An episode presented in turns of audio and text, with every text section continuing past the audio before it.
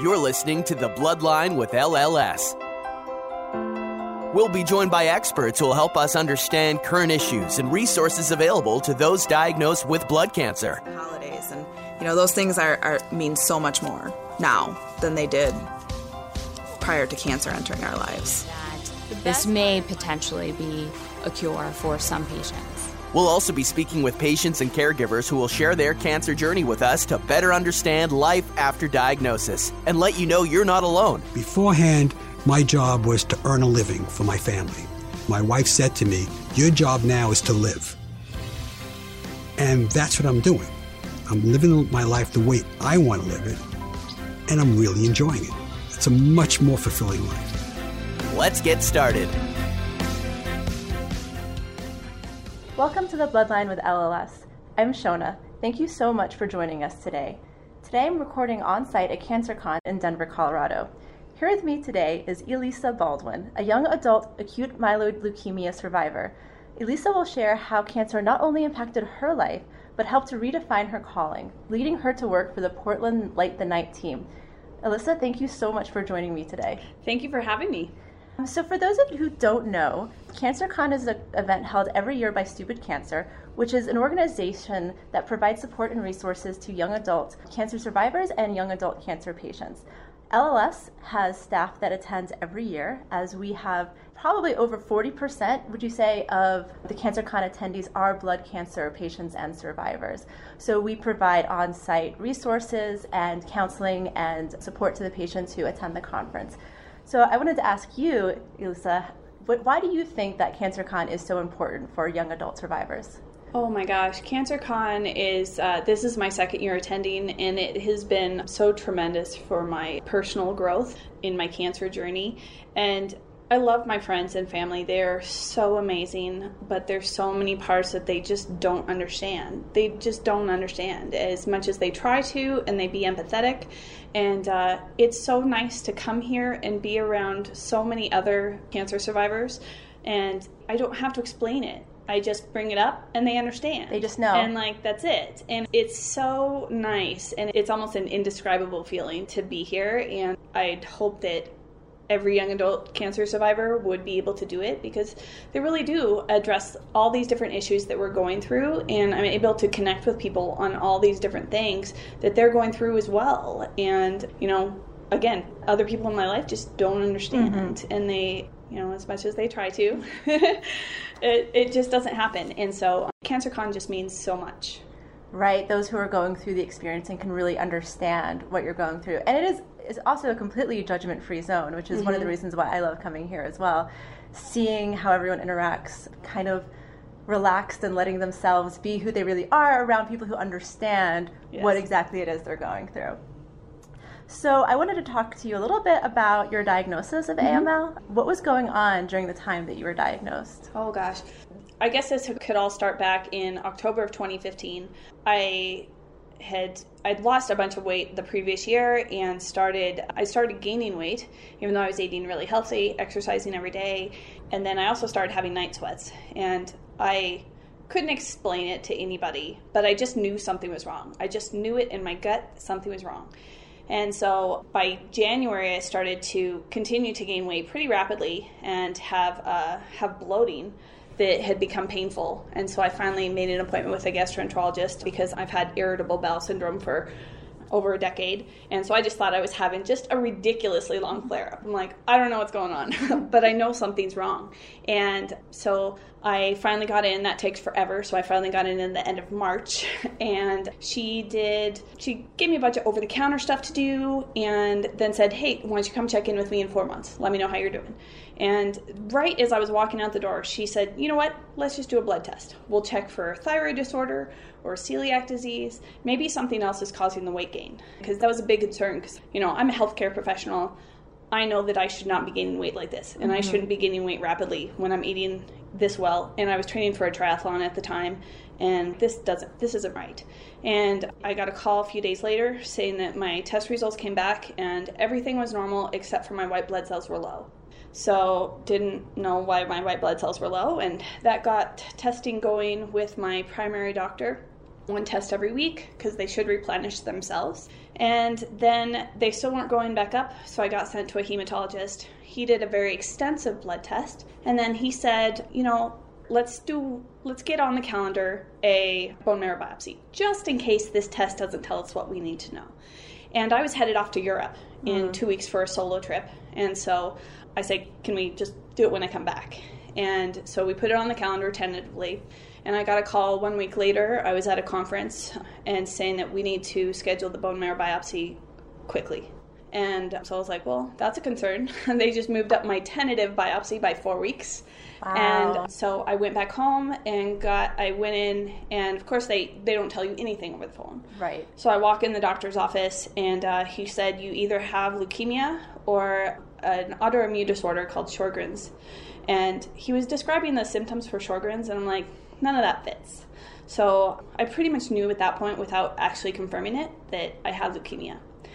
And I still decided to go to Europe in five days. And uh, so, yeah, so I said, you know, you can keep in touch with me over email. If anything comes up, I can always get on Skype and call you. And while I was in Europe, I started having some swelling and also seemingly got an infection um, as well from a bug bite. And uh, so I called him and or was emailing him, pretty concerned about it. But he, you know, he and of course he was concerned. He did not like me being there. He was not a fan. But I was going to go regardless. And then I was in Lisbon, Portugal. I was about one week into my trip, and I woke up and I was flying to Norway that night. And I decided to, you know, put my bags in the hostel and then head out on the town. So right when I was walking out the door, I f- realized, oh my gosh, I haven't checked my email yet. You know, when you're traveling and you're without service, you go Wi-Fi to Wi-Fi, so you take Right, advantage of it. right. And so I looked up my email, and there's an email that says lab results from my doctor, and it was pretty simple. It said you have acute myeloid leukemia and you need to come home. And uh, oh man, it was when I found out it was 2:30 in the morning back home.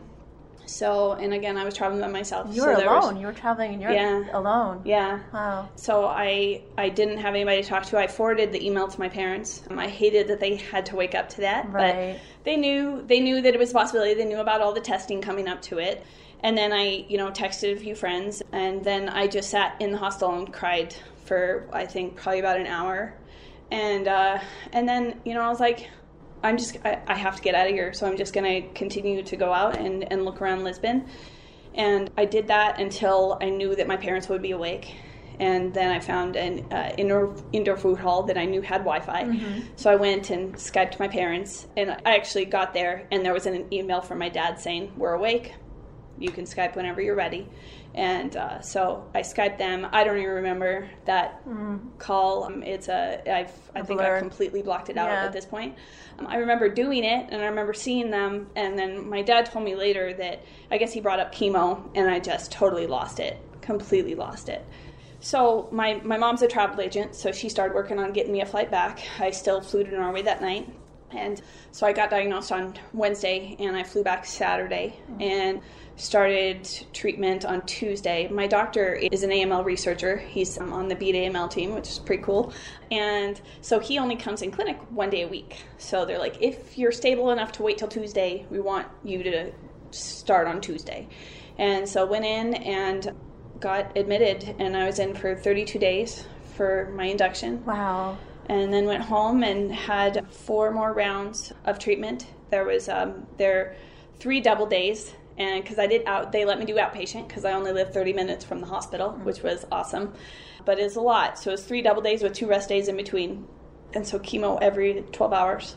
And my family would come up, my parents would come up every time. They lived three and a half hours away for chemo week, and we would do stuff on the off day, you know, Yeah. like go wine tasting. They never told me I couldn't drink, so you know, so I went wine tasting on the days I didn't have chemo, and uh, and you know, tried to do other stuff, tried to have as much fun as I could on those days because when they went home, I I was lonely and I had to stay at home and I was neutropenic and I couldn't do anything. Couldn't do anything. and uh, and it sucked. so I actually I grew to like chemo weeks as hard as they were and as tiring as they were because I got to I got to do something and my my levels were usually good enough to to be out in the public at that time. And your family was and my you. family was with me. Which is so important to have that support when you're going through something like chemotherapy. Yes.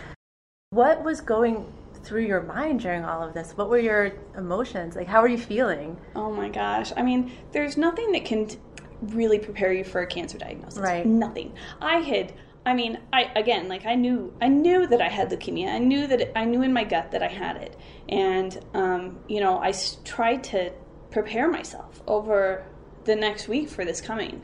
And I honestly, I didn't expect to actually get results during my trip because we had talked about, you know, potentially getting them after my trip. But obviously, with acute, mm-hmm. you kind of have to get them and you need to get home. And so I, you know, the day that I found out, I mean, it was just it was just devastating because it was just a you know everything that I knew in my life was had essentially just it, it was a it was a break in time essentially. So it was like there was before cancer, and I knew that there was after cancer now or during cancer, and there's a whole new part of my life now, and everything that I knew is now different, mm-hmm. and it's a hard thing to think about that you know that from this second everything will be different. Right. everything in your life and while i was going through it i'm a i'm a fairly happy and like positive person. So i felt like i i stayed pretty positive and kind of just breezed through it. I remember my one of the nurses in the hospital he's like you're just kind of here and just kind of doing it. And i was like well i don't know what the alternative is. I mean just sitting here being miserable Right. is is essentially the alternative. And i mean during the time again like i was lonely. Um, I lived with a roommate who didn't really talk to me, and you know, I was on the times when I was neutropenic. I was just just at home. I could barely even go to the grocery store, and my one goal for my day was to just be able to cook for myself. That was it. That's all I wanted to do was to walk downstairs and cook for myself. And so, you know, it was hard going through that, and I felt empty when I was not around people. And uh, I loved being with my friends. I never felt like I was fake with my friends or family. I genuinely loved being around them, but it was hard, and losing my hair probably was the hardest part. It was worse than, I think that was worse than chemo. Mm-hmm. That was worse than diagnosis day. That was the hardest part. And again, it's hard to explain to people because they're like, oh, you have like such a cute head. Like, you look great bald, and you look great head. with short hair. And I was like, but I don't look like me. Exactly. At the end of the day, I want to look like me. And you mentioned before you're already going through so many changes. You're already, like you said, there's a before cancer and after cancer where you know you thought your life was going to go a certain way. So there's a certain amount of like a grieving process that kind of goes along with that. Like, well, things are going to be different from here on out. And then when you look in the mirror, it's like a reminder, a visual reminder of how things are different Yeah. and how like this isn't something you can just put away in the back of your mind. This is it's more real. Oh yeah, you know? it was a daily visual reminder, and it still it it almost still is to some degree with my with my hair growing longer. It's now a little bit below shoulder length, but I gained a lot of weight during with the leukemia. Uh, it caused weight gain uh, with water retention. And then the chemo caused weight gain, so I got a double whammy there. And then steroids caused weight gain, so you know my face was fat. I was, uh, you know, I gained everything that I'd lost that year before, all gained back in mostly water weight. And I could see it in my face every day, every single day. I could see it in my body, in my arms. And it's a daily reminder. I mean, there's no getting away from it when you don't look like you did before the cancer. And uh, and watching my hair grow i actually got i got extensions when my hair was three inches long. I found one person in portland that would give me extensions. And it was so nice to be able to like really look in the mirror finally and be like okay like i, I feel a little bit more like me. I have longer hair again and and this is about as close as i'm as i'm gonna get to feeling like me. But it is still it was still a daily reminder. Right. And I, I think it's important to talk about. You know, I hear people say, you know, I do a lot of work with our online patient community, and they'll go through things like losing their hair, or certain oral medications can increase edema around their eyes, or they just don't feel like they look like themselves anymore. And then they almost feel guilty for caring about that, especially mm-hmm. if they're doing rather well, especially if they're on a medication that's prolonging their life, they almost feel guilty that they're consumed with this thing that they think is vanity.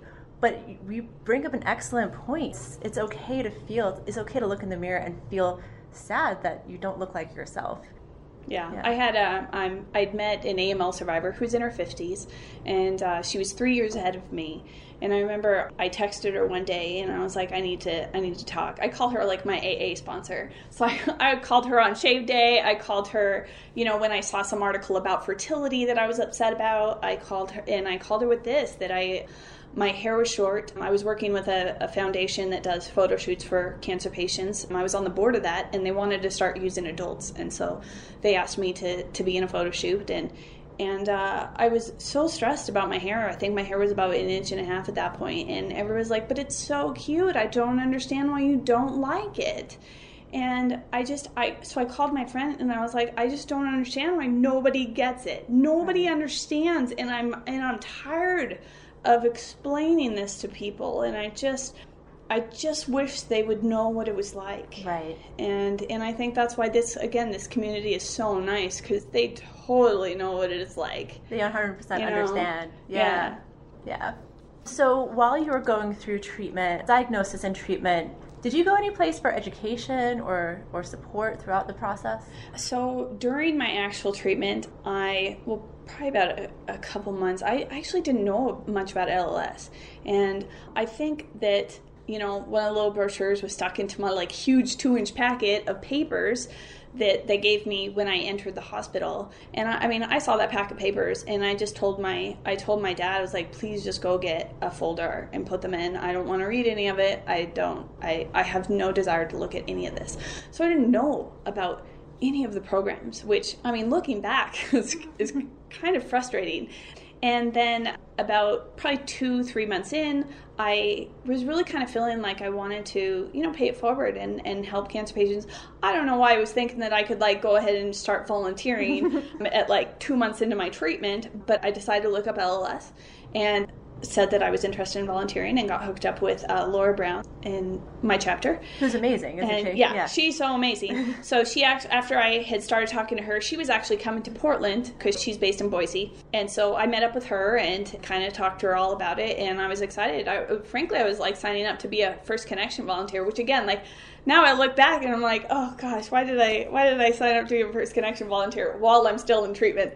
Um, you know, if anything, I need to be talking to a First Connection volunteer. you know? Exactly. And, and for those, um, I will talk more about our, our resources that we offer at the end of this podcast, but I will go ahead and explain that First Connection is a program that we offer. It's the Patti Robinson Kaufmann First Connection program where you are matched with someone of a similar age and diagnosis, and you can talk over the phone and get support and advice and just talk to someone who's been through it so you know what to expect. so yeah for the rest of it i mean i just i kind of found my own way and i had to look up things on my own i had to find wigs for myself i've been a healthcare professional for a long time so like i knew about nutrition and i knew about this stuff and exercise but yeah so i finished my treatment in early november on november 5th and you know we're coming into thanksgiving time and and i love thanksgiving and christmas like love thanksgiving. So i was excited to be with my family you know but at the same time i was like i'm not particularly looking forward to it. And I, as i'm getting closer to thanksgiving i'm thinking like i'm still like not really excited mm-hmm. i'm not looking forward to it. I'm looking forward to being with my family and that's about it. And then thanksgiving passed and then we're into the christmas season and I mean, I'm one of the freaky people that like love Christmas. I mean, more than Thanksgiving. I'm frankly, we could, as far as I'm concerned, I could start decorating after Halloween if like Right. the person that I live with was okay with this, you know, and, see and just shelves. skip Thanksgiving altogether. You know, See the, the Christmas decorations in the store in September, and you're like, yeah, exactly Yeah. like i love christmas and and i noticed after thanksgiving that i was finding no joy in the christmas season and i was like at, at that point i was like this is a problem Right. i don't know what's going on. And again i felt genuinely happy when i was with my family and friends. And then when i was by myself i felt completely empty inside. And so at that point i i reached out to the social worker on the inpatient floor that I had been on, and uh, she, I was telling her about it, and she was like, "Oh yeah, it's totally normal for patients to be strong and positive throughout their treatment, and then once it's done, then they break down." We see this so often at LLS. It's one of the things that I am constantly seeing and have a have a great interest in because it, you wouldn't think it would go that way, right? But mm-hmm. it's you almost go into survival mode when you're in treatment. You're like this warrior, and then afterwards, you have all this kind of fallout to deal with, and sometimes it manifests almost as PTSD for mm-hmm. some patients. It's so so common, and I'm glad that your social worker normalized that for you because it's something that we see all the time that our patients go through. Yeah, and it was so good. And um, she had referred me to a counselor. And once I started seeing her, I mean, things just got so much better. And at some point, she's just like, "Listen, you never, you never actually emotionally dealt with any of this. You got diagnosed, and you just went through it, and you never processed anything." And so she had me start writing in a journal, putting pictures in there. So back in October, like when things started happening, and I started getting worried, and again put pictures of my trip put pictures of like all the different points in there and write about how i felt about them and write about how i felt about each moment that i was writing about and uh, finally process kind of every bit of it. And that was so helpful for me. I was still getting fairly regular triggers as well.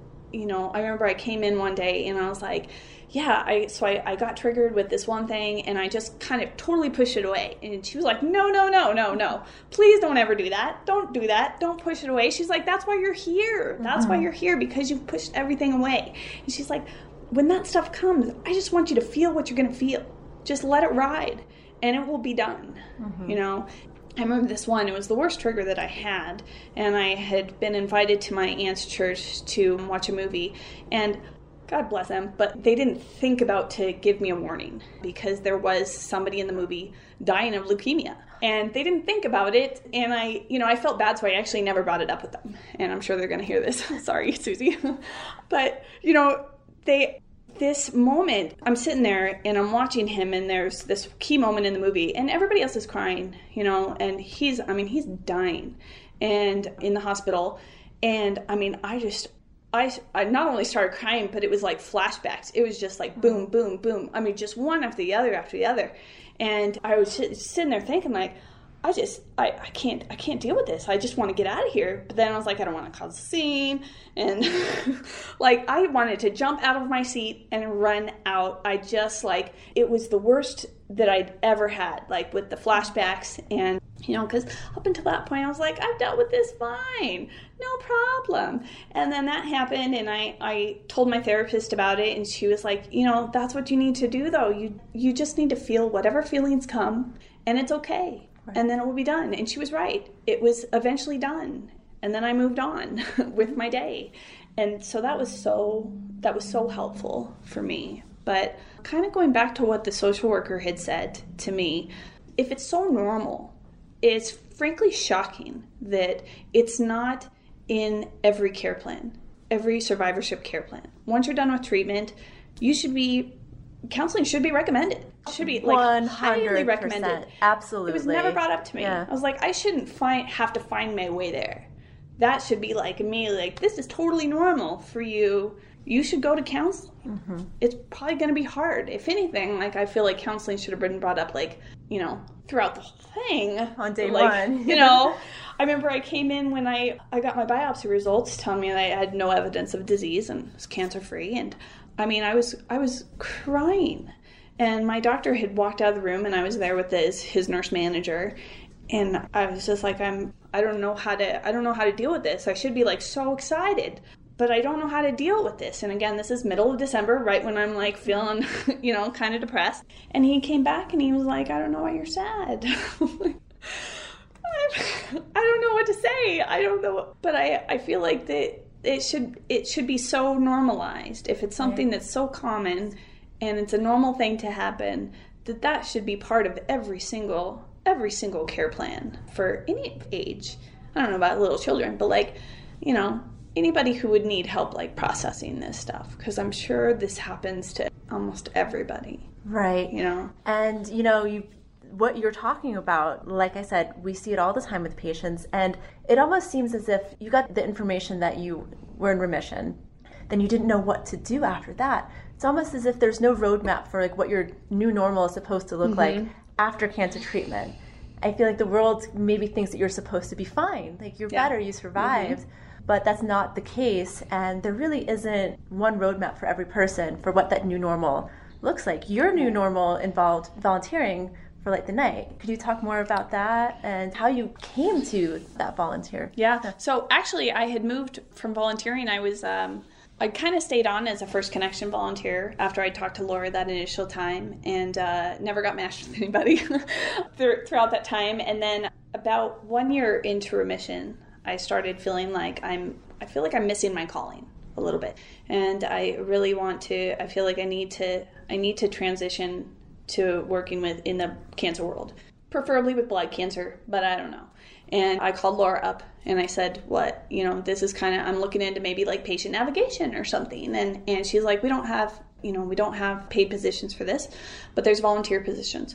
So I signed up to do the patient and family outreach volunteer and went through all the training and everything and then the job for LLS mm-hmm. popped up with Light the Night. And I had been to Light the Night as a participant that previous year in 2017 and, and just loved it.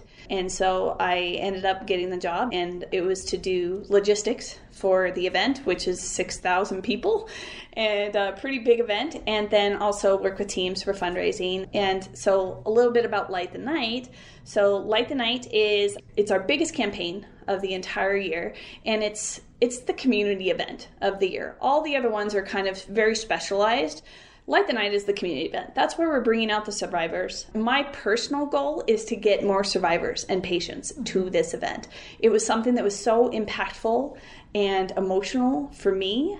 The, so it's an evening walk, and we walk with illuminated lanterns. And there's this beautiful lighting ceremony, and generally a fireworks show in most chapters at the end of it and all the survivors get into this circle and they all light up their white lanterns and raise them high and then surrounding them, the supporters with their red lanterns and those people that have lost somebody with their gold lanterns all turn on their lanterns. And so you have, you look around and you see all these other survivors and patients with their white lanterns, proud to be there. And then all your supporters around them. And so I, it's so special. It was special for me to look back and see my family, you know, five feet away from me mm-hmm. with their red lanterns my supporters. And uh, it's such a cool moment. And then you go for the walk, and we came back and had the fireworks show, and it's just uh, it's just so special. And I hope that you know more survivors and patients can experience that. But yeah, that's like, Light the Night in a nutshell. so I have to ask because now I'm you know so invested in your story. You were mm-hmm. saying earlier that you know you you felt when you were around friends and family, but when you're by yourself, you felt empty and you didn't know why. Has your work with LLS and working with Light the Night has that helped that feeling dissipate? Yes, definitely. So it has been so special to work for LLS, you know, paying it forward mm-hmm. in a sense.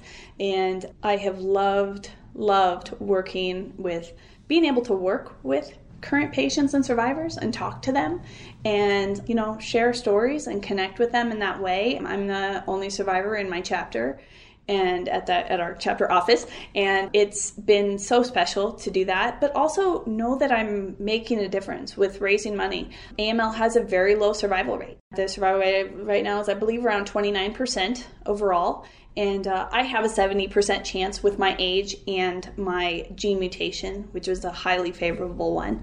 But I know other people aren't as lucky. Mm-hmm. I know that I responded very well to the conventional treatment that has been around for 40 years but a lot of people don't. And, you know, I think about this all the time that those people need a chance. They need something that, that is going to work. I've told a lot of people that I've met here that I'm like, there's that one thing out there that you're waiting for.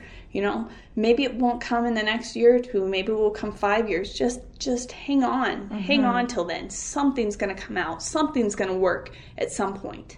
And you know, I think that's all that we can do is hope that hope that, you know, if something happens that there will be something that works out there.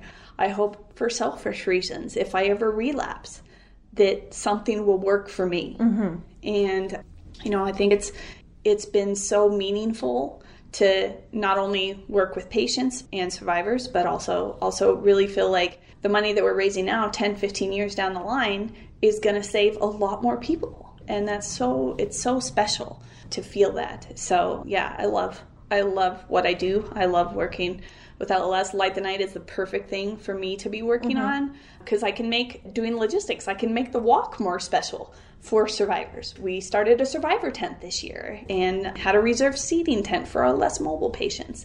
So, you know, it's it's thinking about it on a patient level. And, you know, we worked with my I started recently with our patient access team to start bingo up on the blood cancer floor at one of our local hospitals. And it's just so much fun. It's so much fun to be involved in that and bring smiles to their faces. Yeah. And also go into them on the same floor that I was treated on as a survivor and say, you know what? There is life after 14K. Yeah. There is life after cancer. And I saw like the smiles under their faces when um, you know I, I told them that and we had a patient access volunteer there who was also treated on that floor and she told them that. And it was really it was a really neat moment. So to bring those kinds of programs to the people that are fighting it right now it's really special.